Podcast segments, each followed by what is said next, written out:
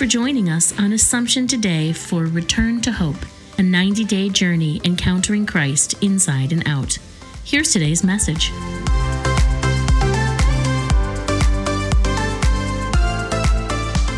February the 28th. Return to Hope Day 6 invites us to continue our reflection on prayer.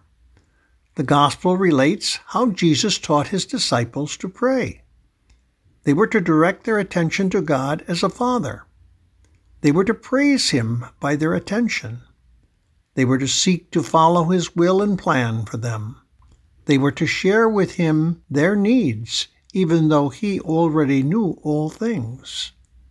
They were to seek His pardon in the measure they were willing to grant pardon to others. In these days of Lent, we can ask ourselves, how well do I follow the teachings of Jesus in my prayer time? Where can I make adjustments to accomplish it more exactly? Lord, teach me as I follow you. Thanks for joining us today.